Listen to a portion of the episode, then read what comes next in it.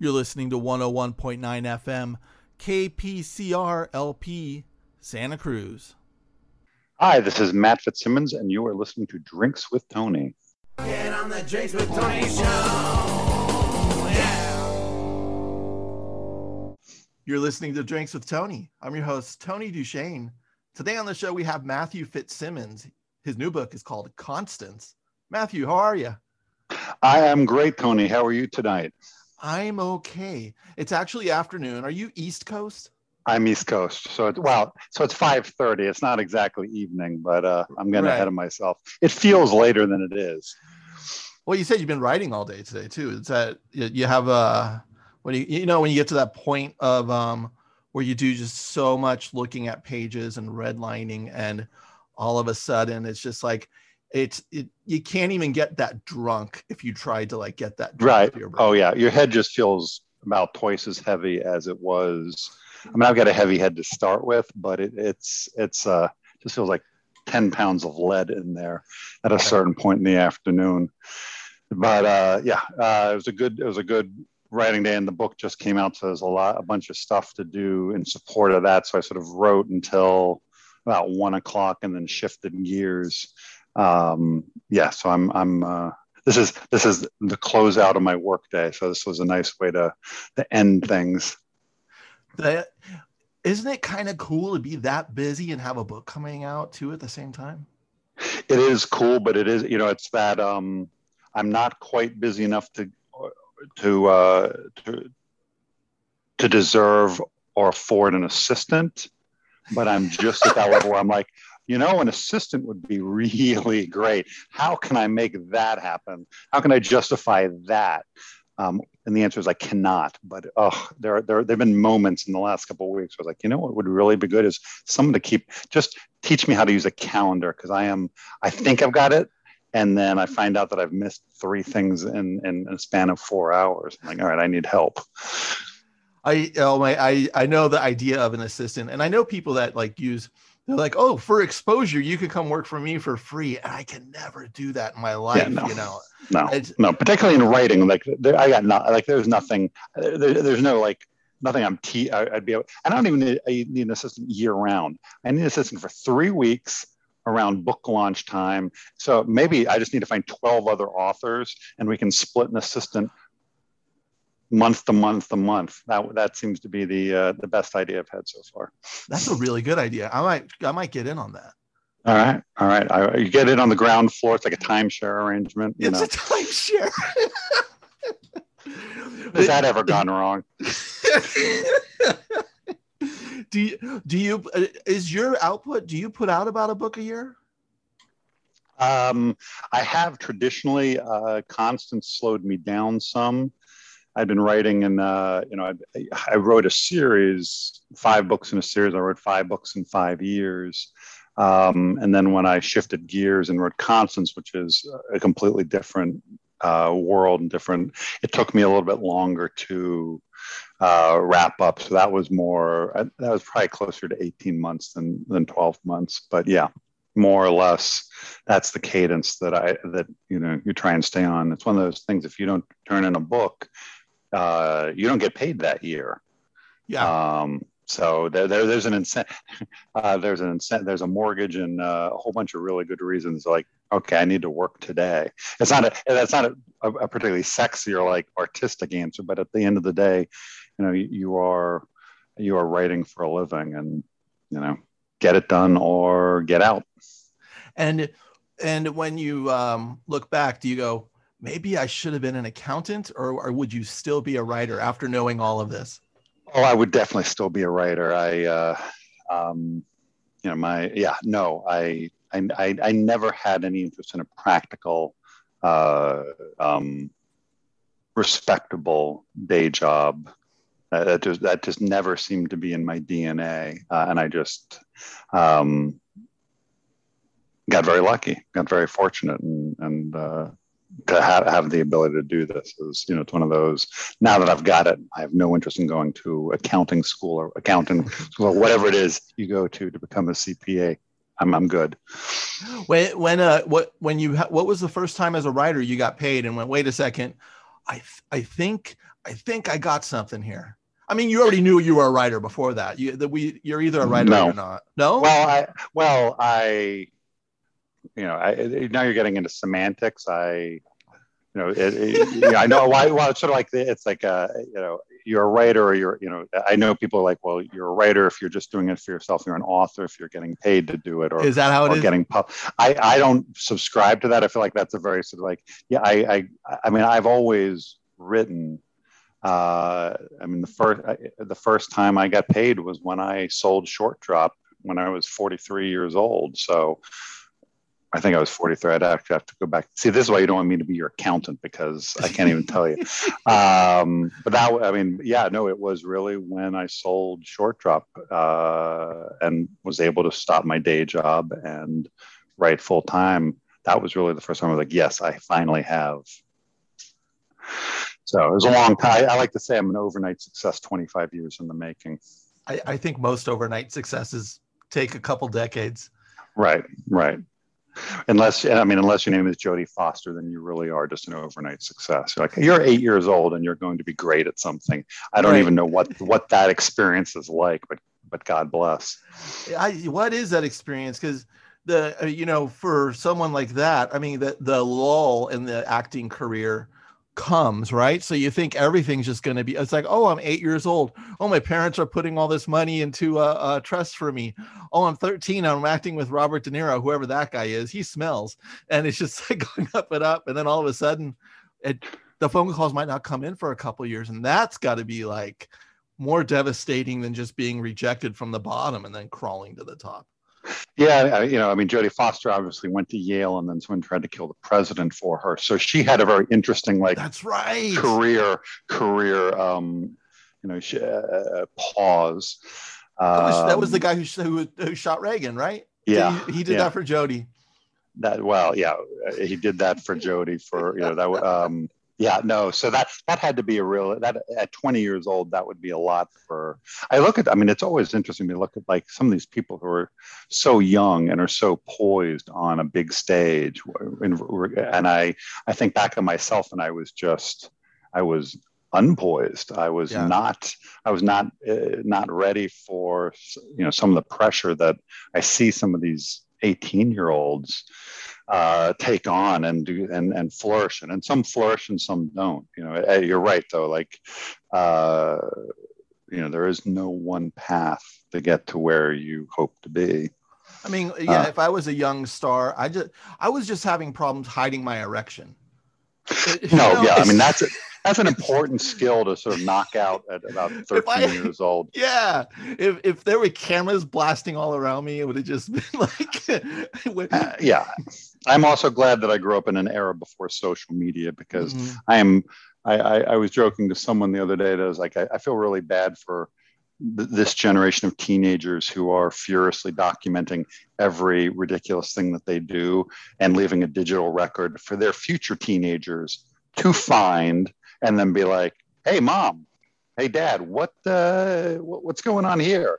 Um, and you, I, I, I, you know, at least you know, my, our generation of parents, you can maintain some mystery. Like Yes. your parents had no life before you were, you know, about 12 or 13 is about the age you start to realize that your parents might have a life that doesn't involve you. yeah, And prior to that, they're just a blank slate. They might as well be James Bond and the CIA. They only tell you what they want you to know. yeah. They're manufactured legend. Doc, you know, th- this is who I am. I've always been a mature 38 year old man. I, I, I, I was born this way. Um, but this generation is screwed because they're gonna be like, I was always, and, their- and, and their kids are like, uh, no, this is you Yeah. doing a keg stand and slipping and knocking your two front teeth out. Um, so uh, I'm going out, mom. You have no credibility Yeah, yeah. whatsoever. Mommy, I found out what camel toe means because I saw a photo of you. Because yes, you you are teaching. You, I've learned everything about uh, life from your TikTok. Uh, yeah, no, it's it's it's going to be a very. Di- I mean, the everyone's like, oh, it's going to be really tough to get a job because of your your online record. I'm like, hell with that. Try being a parent. Try being a parent with your kids who are much more computer savvy than you are, just like Right. pulling this stuff out of the ether. So yeah, So good luck to you all. I wonder. I wonder if 20 years from now, the new kids will kind of be like, uh, they don't even want to be on social media. That's such a well, my parents. Let's not do that. Let's go play kickball in the street. Uh, I, I, I mean, I, yeah, I uh, actually, the, I mean, the book Constance is set 20 years in the future, and that was one of the things that I that I toyed with was the idea that when I always think that social movements history always sort of swing on a pendulum, mm. and that you know that you know that you know punk rock in the 70s was a reaction against sort of glam rock and big stage shows and all of that. It was sort of like, let's go lo-fi, let, you know, screw all of your like high production values and, you know, and all of that. I mean, there's always a generational reaction against, and it is going to be interesting to see whether, you know, is social media a, just now a fixture or is there kind of a, no, I want more privacy I'm less interested in sort of showing everything I'm doing all the time. I don't know. It'll be interesting to see how that plays out.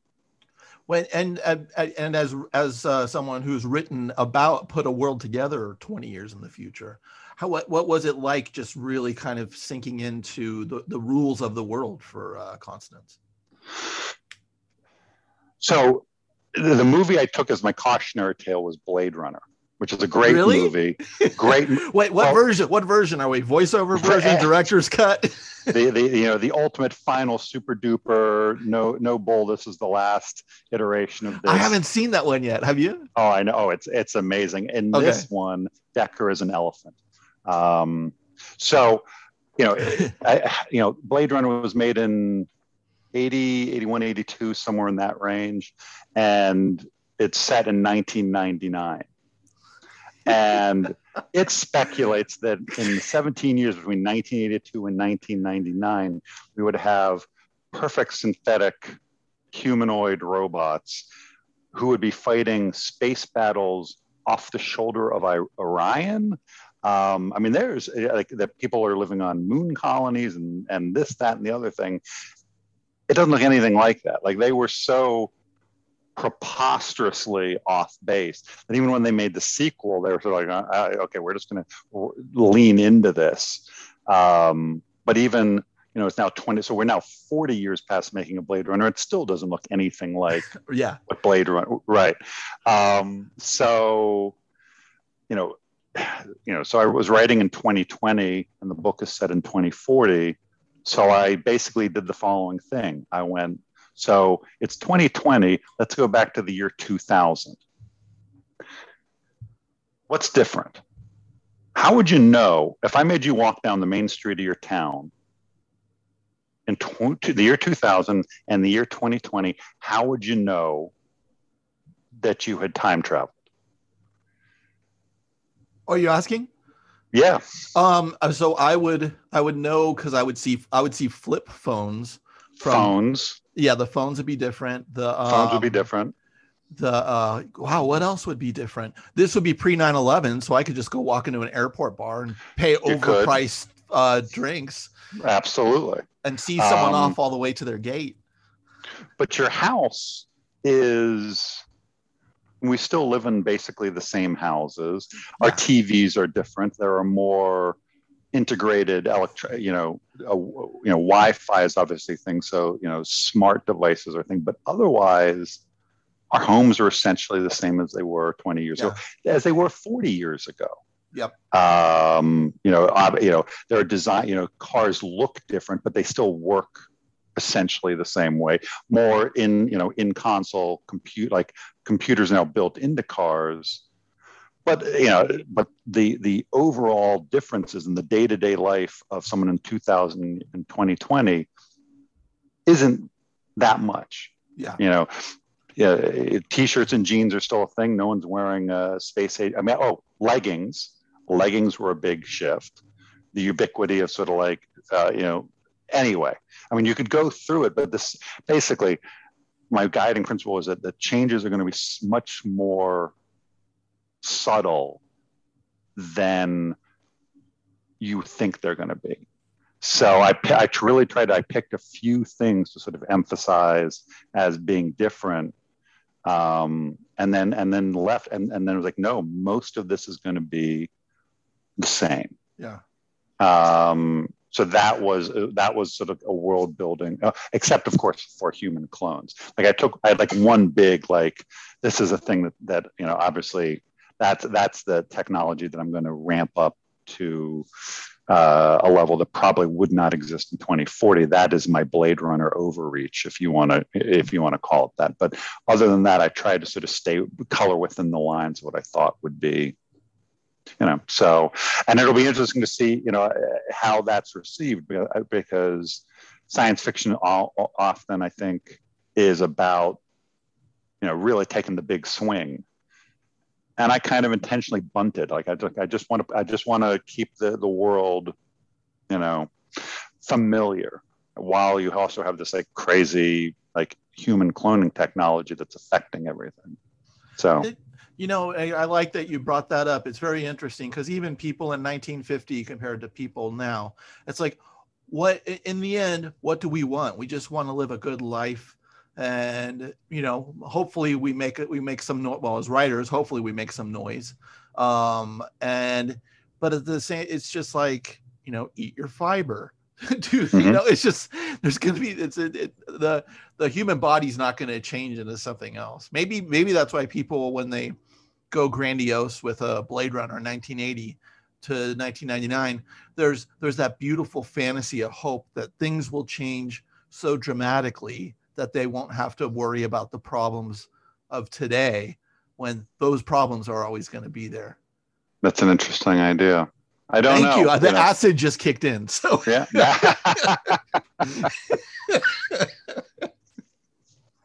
um yeah it's you know it's going to be interesting i uh uh you know I like that as an idea that you know that that I mean, at the end of the day, human needs don't change that much, fundamental needs. But it is also interesting to see how you know technology is affecting behavior. yes. Um, you know, it, it, it you know maybe they're not it's not affecting our bodies, but it is affecting our minds. It's affecting our neural pathways. You know, you, you know how you know they, you know all those articles. I don't know how accurate they are, but that suggestion that an over reliance on screens and whatnot is affecting people's ability to interact face to face or Yeah. and reducing reduce you know it's interesting like when i was you know when i was in high school i would spend hours on the phone with my girlfriend yes. um, the idea of being on the phone for hours with anyone now is horrifying to me.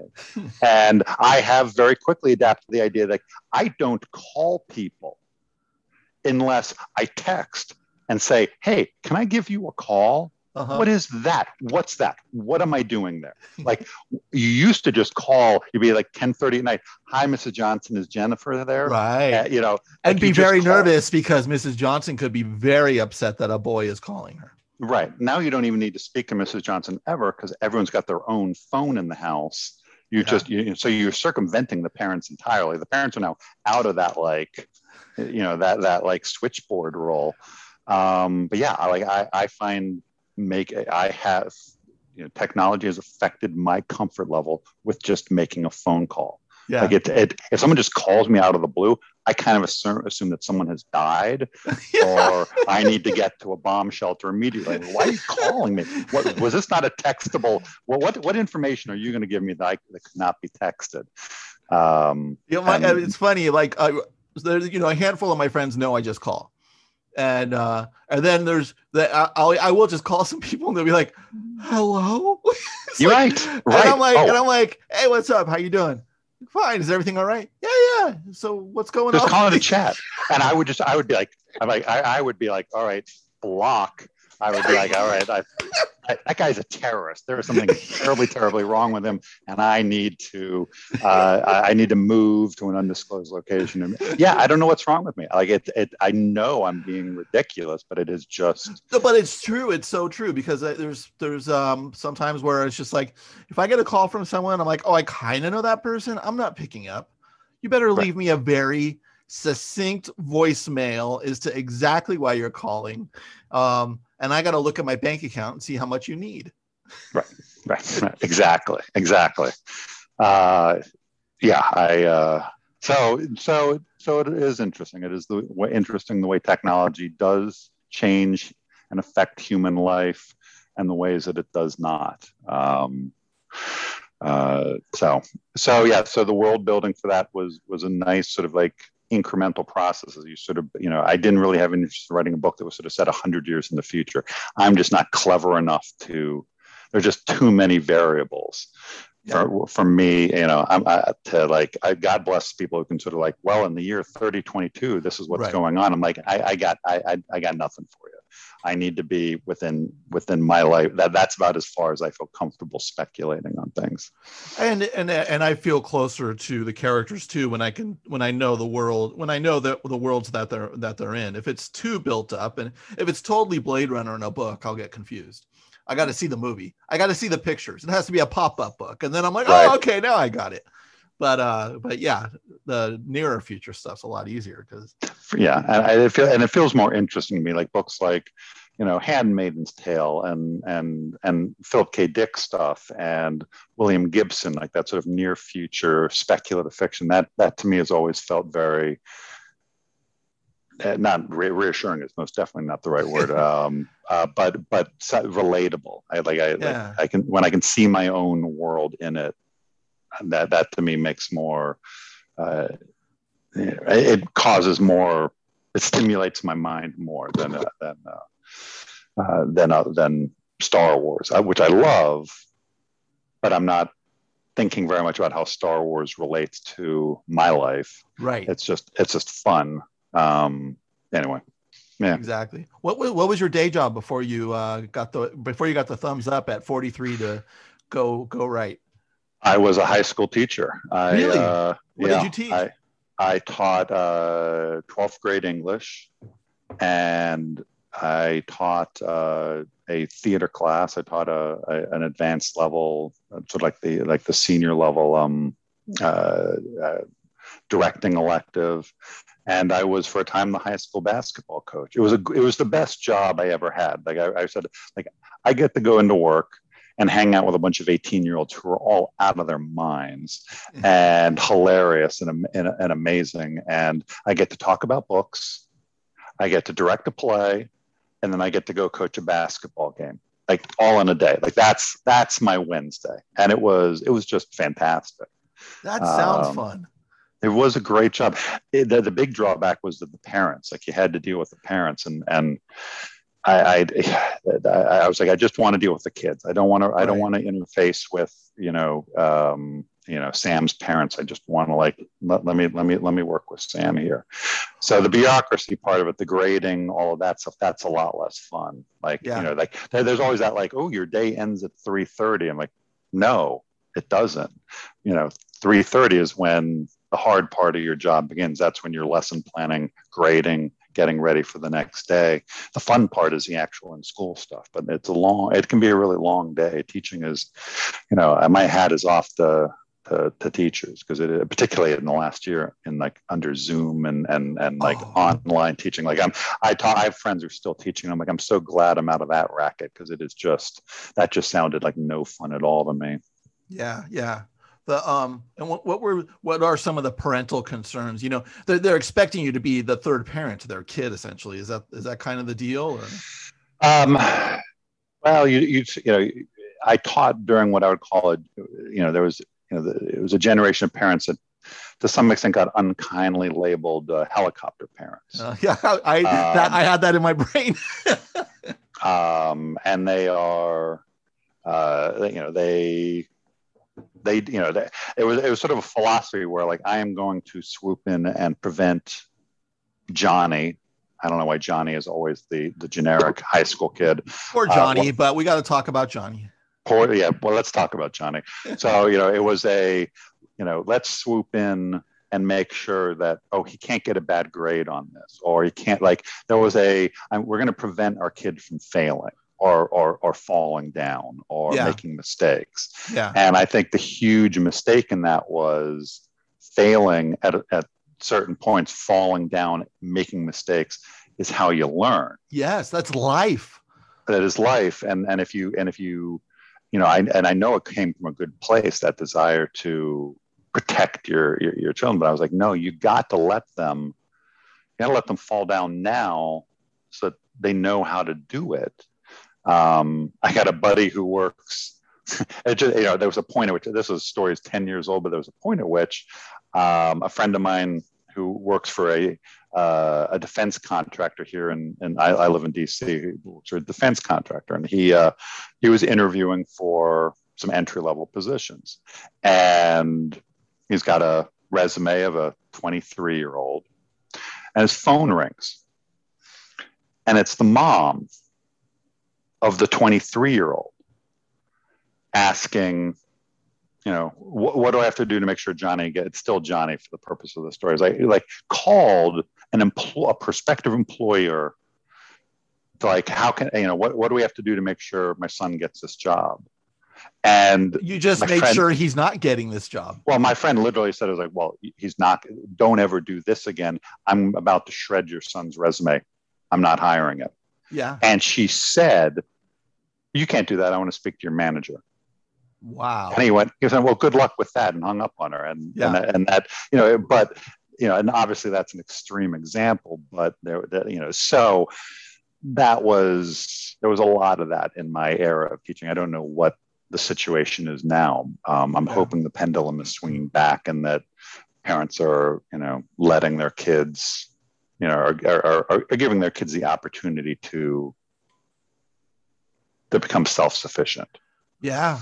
I need to, you know, I um I had a guest Megan Daum on uh, a couple months ago, and she has this podcast called Unspeakable, and there was this woman who let her nine year old ride the subway alone. It was kind of a structured go ahead and take the you know New York subway, yep. take the subway, and people were like flipping out, mm-hmm. and it's like you know back in like the 50s 60s and 70s that was kind of normal and yep. and and these kids learned and they became really self-sufficient and why why stop them from becoming self-sufficient where now it's like child services would come in and go yeah. oh wait you don't have a pillow for them to fall on when they get out of the tree you're mm. abusive yeah. No, I mean, and, and, and again, it's the pendulum. Like things tend to, you know, they swing. A pendulum swings too far, but then you do find you refine equilibrium over time. And and there was, uh, you know, there was obviously a, a, huge shift between parental generations of like you know as long as you come back by dark and you don't have a you know you don't have a, an arrow sticking out of your your hip um, i mean that that's a story my dad tells we were playing uh, you know yeah, this is the 50s, so playing cowboys and Indians with his brothers and with BB guns and actual bows and arrows. and my uncle Dan or maybe it was an I don't know. Let's say it was Uncle Dan. Uncle Dan caught an arrow in the in the leg uh, on the uh, on the the back steps going into the kitchen and runs into the kitchen. And my grandmother said, and I'm quoting, "You are bleeding on my kitchen floor. I just watched that. Get out." and that was the end of the parenting uh, for the, for 1958. That was like, do not bleed on the kitchen floor. Go deal with your flesh wound. That's right. it. So we have obviously swung, and that's the, the pendulum, I think, is too far in the other direction there, and we right. have swung now to so. You know, hopefully, over time, you find you know the culture finds an equilibrium and a, and, a, and, and, and some sort of balance uh, on, on those two. You know, neither one is entirely a great idea. Something, you know, some, you know, a little more, a little more circumspect is called for. Right. Like it's, let's say if it was the early 1960s and he walked in with an arrow, the the mom would give him a cigarette and go, "Look, this will make you feel better." Let me light this for you. you know, exactly. A little exactly. more motherly.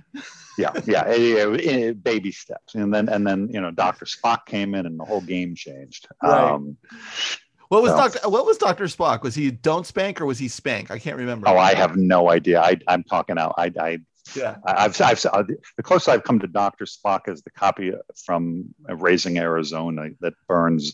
Right. Uh, that, that yeah that, that that's that I, that's the only copy of Doctor Spock I've actually ever seen. Um, so right. we're gonna go I, kidnap a kid and we're gonna raise him right. Let's get the Doctor right. Spock. See, that's that, that's that's 1980s parenting right there in a nutshell. Yeah. Are you a parent yourself? I have a um my my uh, yes, I have a seven year old for for all That took, and that, purposes. that took you a long time to. well, he's not. Well, he is. Um, he's my partner's son. okay. Um, and so yeah, he. I, every time I get asked that question, I don't know exactly how to answer that. Yes, he's my son. You're the father um, role in his life. I yes, I'm 100% the father role. So, um, yeah, I found out that it's against the law for him to to walk to. He, you know, I'm in DC. He is not old enough yet to be able to walk to the store by himself. wow. Yeah, like there, are, there's a law about what age you can. I was like, all right, I want you to go and you know, uh, like he's taking. Uh, I got him taking um, uh, music lessons around like two blocks away. And I was like, all right, you know, he's, ta- he's basically he's, he's taking he's got ukulele lessons. He's learning the fundamentals, uh, you know, of guitar because I was like, oh, you're going to learn an instrument. My parents made me play violin, and that was not cool. So Right. we're gonna we're going to get you a cool instrument, stat. So he's going to learn how to. He's you know he's on his way to playing the guitar. So he's got a little ukulele, and he's like learning chords and whatnot on that. But his lesson is like two blocks from the house. We live in a, a fair. We live in uh, Capitol Hill in DC, which is a very sort of residential, walkable neighborhood, and he's not yet old enough to walk two blocks to his music lesson by himself What's the age? by the law. It's eight or nine. I I, I know seven is not it. But he's close, but he's not quite there yet. Yeah. Yeah. I mean, when I was seven, I was I, I, I grew up in London, and um, you know, I was I was just like, I, I was taking the bus and the underground by myself. I was riding my bike all over town. Like, Yeah. I, you know, it, it's just just be home by dark, by be home by dinner, and and you would. To- it was amazing. It was amazing. Yeah. Um, and with no cell phones and no GPS trackers and no nothing, I was just out Yeah. roaming the roaming the streets of London um, uh, until it was time for dinner. So, uh, yeah, Did you did you spend your all your like all your uh like teenagers and stuff in London as well? no. Um, so I'm from uh, I'm from Chicago. Well, close to Chicago, a little town outside of Chicago called Wheaton, Illinois. Um, and my dad. my dad was in banking. He was working for a Northern Trust Bank in Chicago. Uh, you know, he had graduated from college with a divinity major. Okay. And he graduated and said, I want to know what to do with my life. And someone said, Weren't you the treasurer of your fraternity? And he went, Yeah. He's like, Well, then go into banking because that's how it worked in the 1960s. Like, you know, now you'd need a, you, to get the job he had coming out of college, now you'd need a ma- an MBA and Yeah. probably a doctorate in, in astrophysics just to get in the door but he got it in because he was a treasurer of his fraternity in college. And a couple of years after that, when I was about three, his manager was like, "Hey, Fitzsimmons, uh, we need someone in London. Pack up, you're going." So you know, we we moved to London, um, and we're there for about eight years. Um, before getting transferred to, Wa- to Washington, so we came. So I came back just before high school. You must have been the cool kid coming from London going to high school. No, it was the opposite. No, I was 12 years old. I was six one and a half. Oh my god. I, I was about 118 pounds. Um, I had not great skin. I had braces, and I'd been in an all boys school in London. So I'd never seen a girl before. So it was a horror show Wow. um, you know, the transition, it was a bumpy landing, my friend. It, it uh, I, there was nothing cool. Nothing cool was happening here for some time, maybe ever. Uh, yeah. That's hard to be six one and 12 because people look at you like an adult when you're but you're but you have a 12 year old brain. I had a lot of that, you know, uh, where, where they'd be like, act your age. Like, well, I, I am in fact. And I also, I'd skipped the grade. So I was younger than everyone else and uh, was taller than everyone. So I, I was one who got in trouble. I was like, you know, we expected more of you. I'm like, Uh-huh. well, I don't know why I'm 12. Right. Um, uh, but yeah, so it, that that was so if you if you're out there with a tall kid, ease off because um, yeah. it's uh, it, it, it, it- yeah, that that was uh, frustrating. or lean into it and get him a suitcase and a uh, get him a suit and a briefcase. Big mustache and yeah, the whole yeah, yeah, thing. exactly. and get him into banking. Teach him the basics of arithmetic and get him into banking because apparently that's all it takes. yeah, that's that's just mind blowing. It's it's so in, yeah, you know, like I don't, you know, I didn't grow. I don't think until I was 15, and then all of a sudden I sprouted up. Right. And I look at old photos of myself, and I'm hunched over a lot. And I and I was hunched over a lot so I can um, be the same size as my friends, and also so I was realizing so I can hear them. Right. Oh yeah, yeah. Particularly at parties. Yeah. Um, yeah. No, I, I had I did not hunch because my mom, my mom's very tall, and my dad are both tall. I'm six six, and and um, uh, there was a lot of like don't. And my dad at some point took me aside. Was like, stand up straight. You will you will draw more attention to yourself by slouching than you will by standing up straight. I was like, and it was good advice. So I always had good posture. I always stood up. But what I would do at parties, because you're right, you can't, you know, you can't hear anyone. You're trying to talk to a girl who's, you know, who's a foot shorter than me, and I'm like, so what I would do was I would stand with my legs like that. I would I would basically do the splits, so I could Uh-huh. be remain straight, but then my legs were like, like like straight out, so I was down. I don't know that that was better. That was the best solution that I could come up with at the time. That's a good Um. You could have done a, a Jean Claude Van Damme, right? Didn't he do like do splits on? yeah, no, uh, there was there was no, there was none of that going on. No, I uh, I did not I did not uh, I I was not doing splits on like the kitchen counter, so uh, the bad guys couldn't tase my butt. Uh, there's none of that. None of that. Um, and then what, what got you into teaching? What, what what drove you that? What drove you in that direction? So, so I actually wrote a novel back in my twenties. I uh, I'd, I'd I'd I'd I'd graduated college and I wanted to be in the theater and I'd gone to New York and I spent a couple of years in New York. I directed a couple of like off, off, off, off Broadway plays. I'd worked here. I'd interned there, um, and I was burning out on it. And for reasons that are too dumb to go into, I decided I would write a novel instead. Uh, and I spent about four years working writing a novel that uh, turned out not to be very good.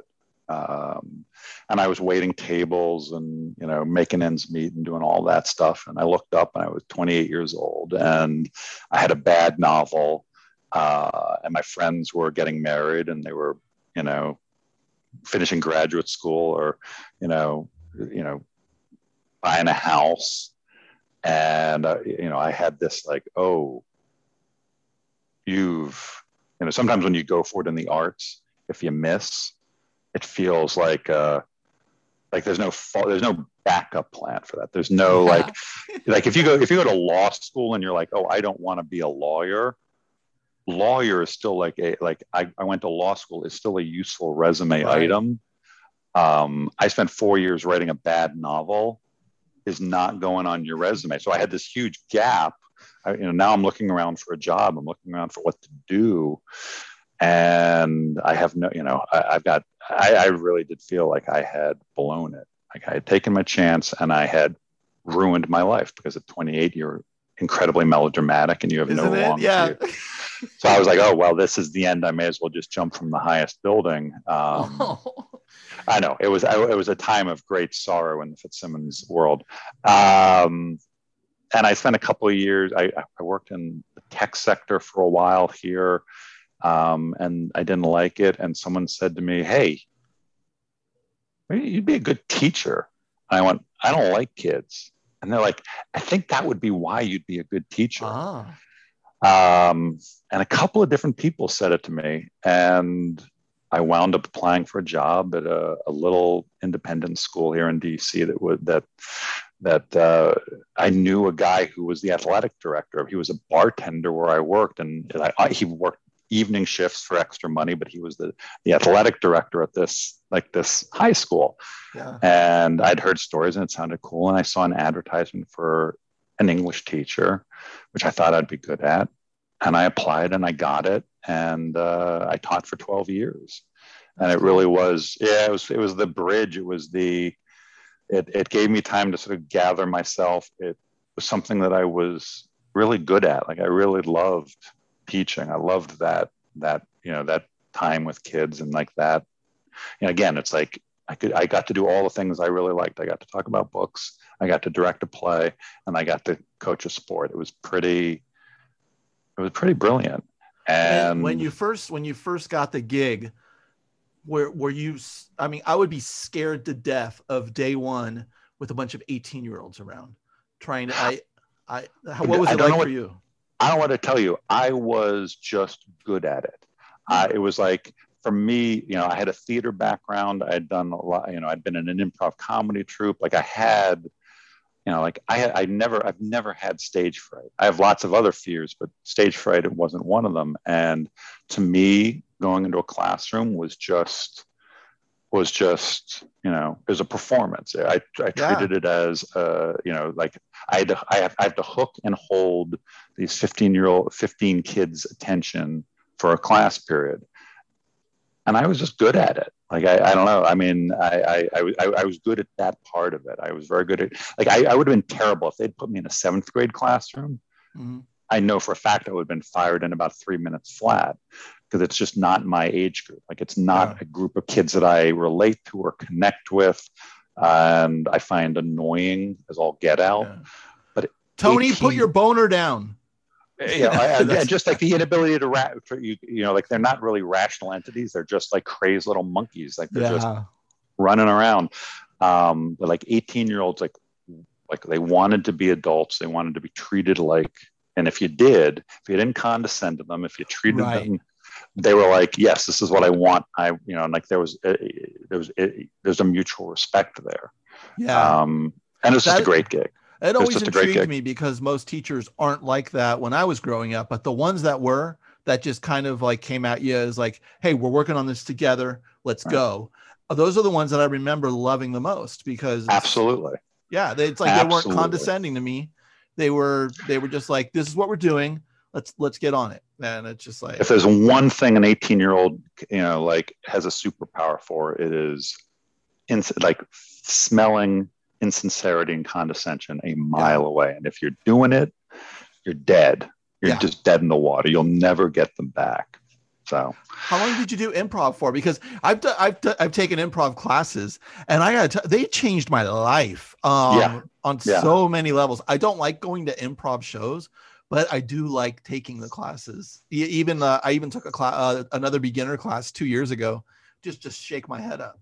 Yeah do rehearsals are the best part of like improv because you're just like with like 15 other funny people or whatever your the size of your group is. Uh, i auditioned for a group uh, sophomore year in college. It was a brand new troupe and uh, i got in and I, so i did it for those three years and then for a little bit in new york.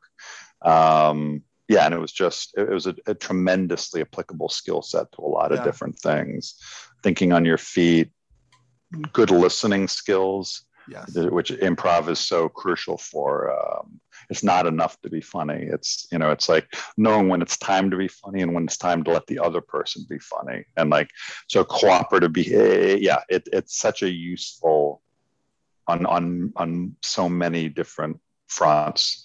Uh, but yeah, so I I I um I as as a writer, it changed me too. And I when I when I talk to my writing students, I I usually tell them, "Oh, you haven't taken an improv acting class? Go take one." And go take one at a boring place. Don't go to don't go to UCB. Don't go to something that's cool in Los Angeles. Go somewhere boring where it's a little older people and then and take right. the improv class. And it it it shifts it shifts the brain somehow. It's so cool.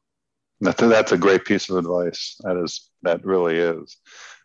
Because uh, you know theater, you know theater and plays and improv are, is not book writing, but there are you know I mean I one of my my original you know I, uh, someone someone asked me the other day was like have you always been a storyteller? And I said well I started off telling other people's stories. Because when I was about 11 i wanted to be a stand-up comedian oh yeah uh, my dad did you ever do stand-up did it ever I did. I did stand up one time. Uh-huh. Open um, mic. And uh, I did an open mic night, and I got up on stage, and this the the lights were about here, because it was a small space. So the the overhead like uh, Fresnels were like about here, and so I was blind, Yeah. and I, I I I wasn't holding the microphone so you could hear me, yeah. and I, I got the hook in about two and a half minutes, Yeah. and I was like, okay.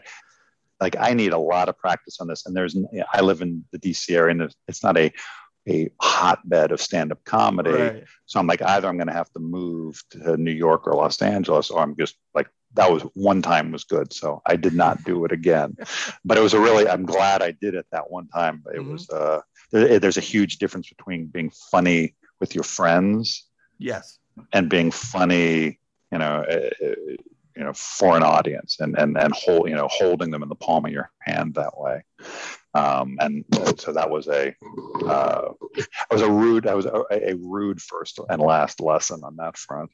But yeah, my, uh, my, uh, my dad gave me a whole stack of, um, uh, you know, New, uh, Newhart, Bob Newhart albums, the old comedy Oh, yeah. albums Yeah. uh, uh, George Carlin, and Bill Cosby, who obviously has has fallen out of favor, but was you know which is tough for His, me. his was- early records were off the hook though. I used to play. I used to do it. I was a college radio DJ, and on Graveyard Shift, I would I would throw some Bill Cosby bits in there and other other because he because he's not really a joke teller; he's a storyteller. They're Yeah. just sort of long. I mean, he's got an album called "To My Brother Russell, Whom I Slept With." Um, which is a masterpiece. Like one whole side of that album is just he and his brother Russell in bed in their apartment in Philadelphia, not going to sleep, and their father coming in progressively angrier and angrier and angrier. And that's the whole thing. It's just them being brothers, and it's it's and I learned I I memorized those you know the Newhart and the Cosby and Carlin, and like I would I would just recite them. I would do the whole. You know, I'd be like, we'd be sitting at dinner, and I would just launch into an eight-minute, you know, Bob Newhart sketch, and my mother would be like, "Oh my God, okay." She was so so long suffering. She's like, we, "What's happening?" And and and my and my dad would be like, "It's it, I'll explain later," and I would just like you know, and, and do the whole and and I get and at some point I was like, well, I, maybe I should come up with my own shtick Yeah. and stuff, doing other people's. But uh, it was a huge formative form, you know, formative piece of my storytelling. I was I remember um as, you know, when I was a teenager and we found Monty Python, you know, and Oh, so yeah. we we learned all those like we learned every scene of like Holy Grail and Life of Brian, and we would recite them to each other. My mom would just like she would she would crack up, and she hated Monty Python, and she still hates Monty Python, but she's like the way you guys did it made it so funny, and what I couldn't understand Monty Python, but how you guys retold the stories was funnier than Monty Python. So and then here I am, you know, that, that's that's what that's what that's where being funny at Monty Python at 15 gets you.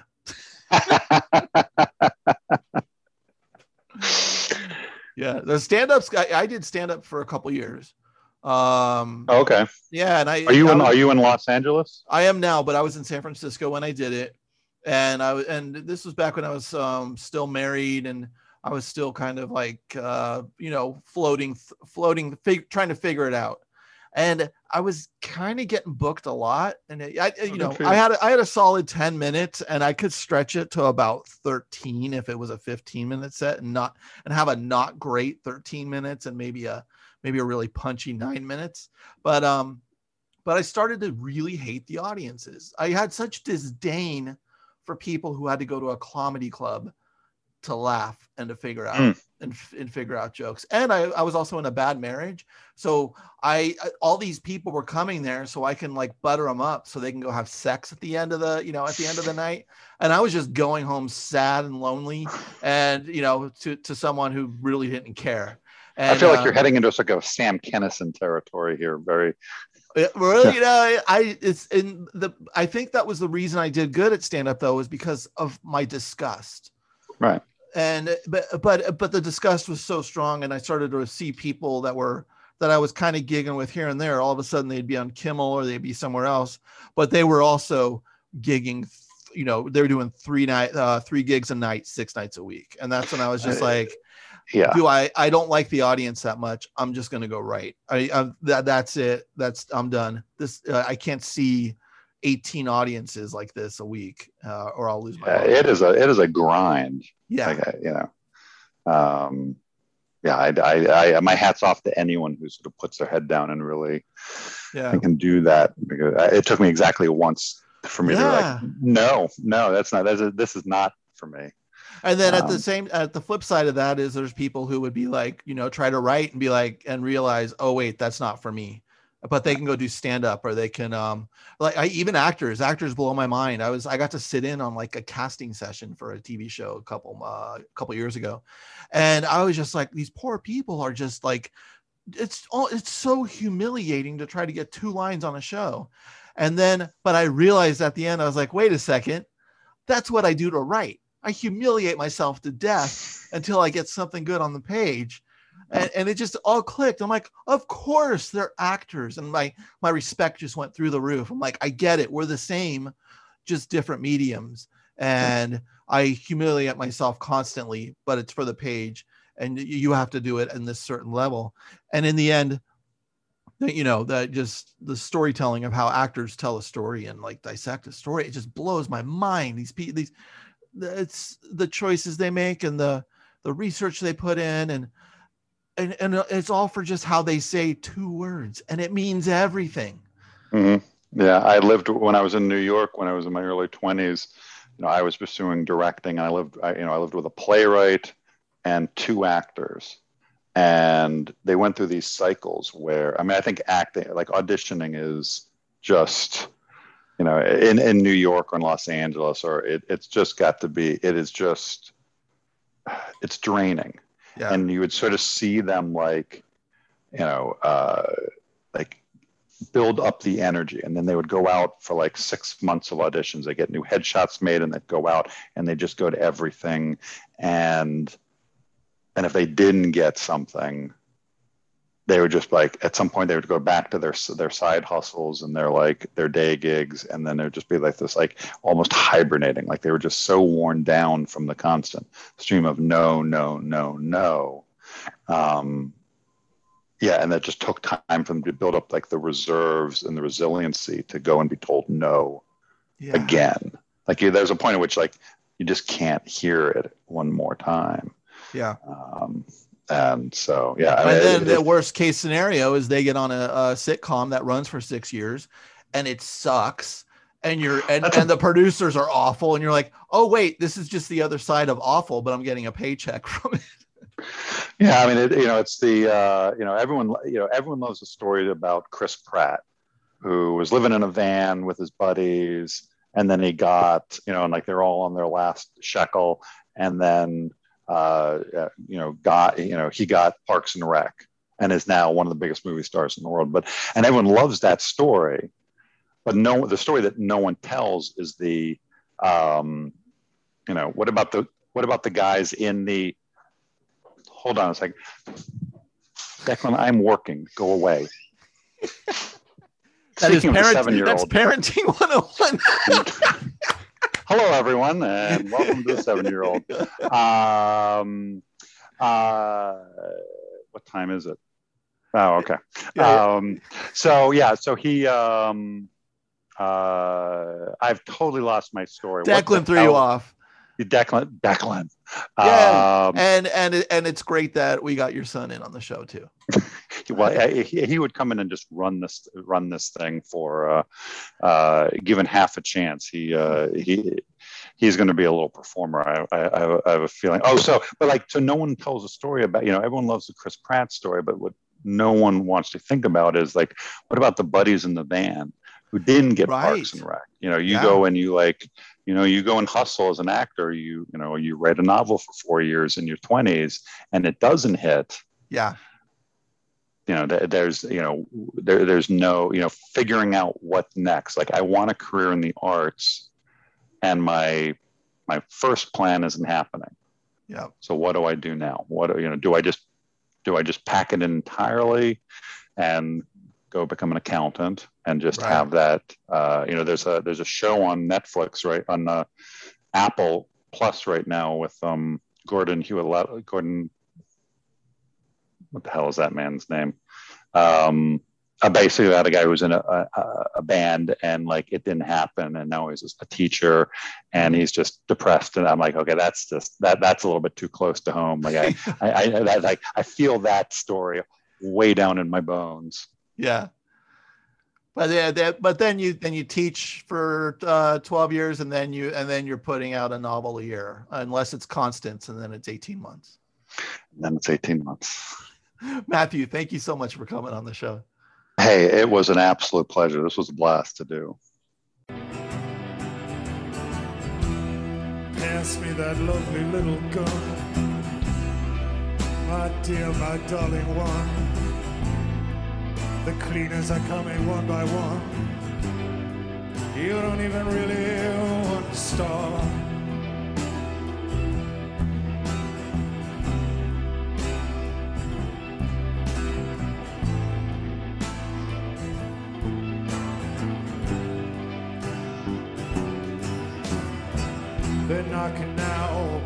Your door. They measure the room, they know the score. They're mopping up the butcher's floor of your broken little hearts.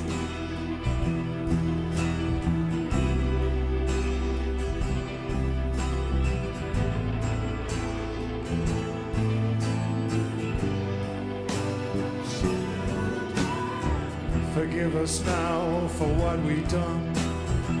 It started out as a bit of fun. Here, take these before we run away. The keys to the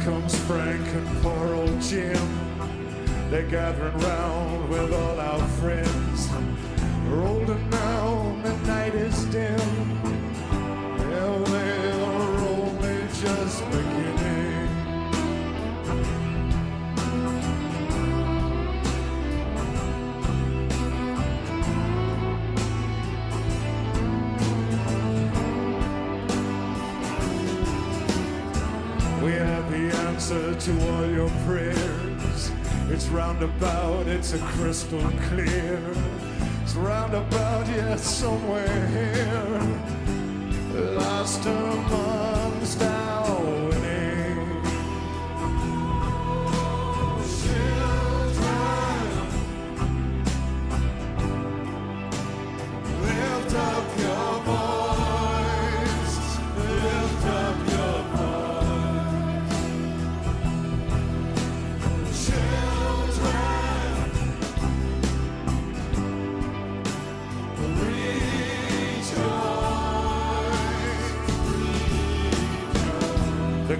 Cleaners had done their job on you. They're hip to it, man. They're in the groove. They've holed you down. You're good as new.